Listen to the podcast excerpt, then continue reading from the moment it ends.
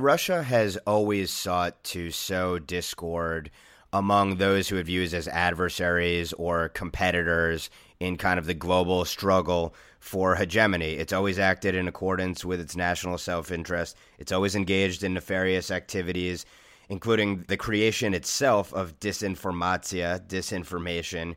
And it's always sought to expand its sphere of influence when it was strong enough to do so. What is it that makes Putin's Russia different from Russian regimes in the past? Their effectiveness.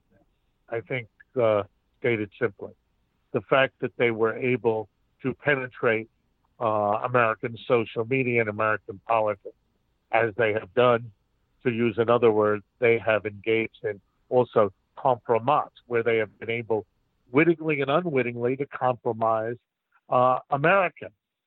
Um, and more substantially, they've taken uh, this project around the world and have been able to uh, sow discord in Europe, in Asia and Latin America, working hand in hand in many instances with the Chinese, who are their allies, occasional adversary, but mostly allies.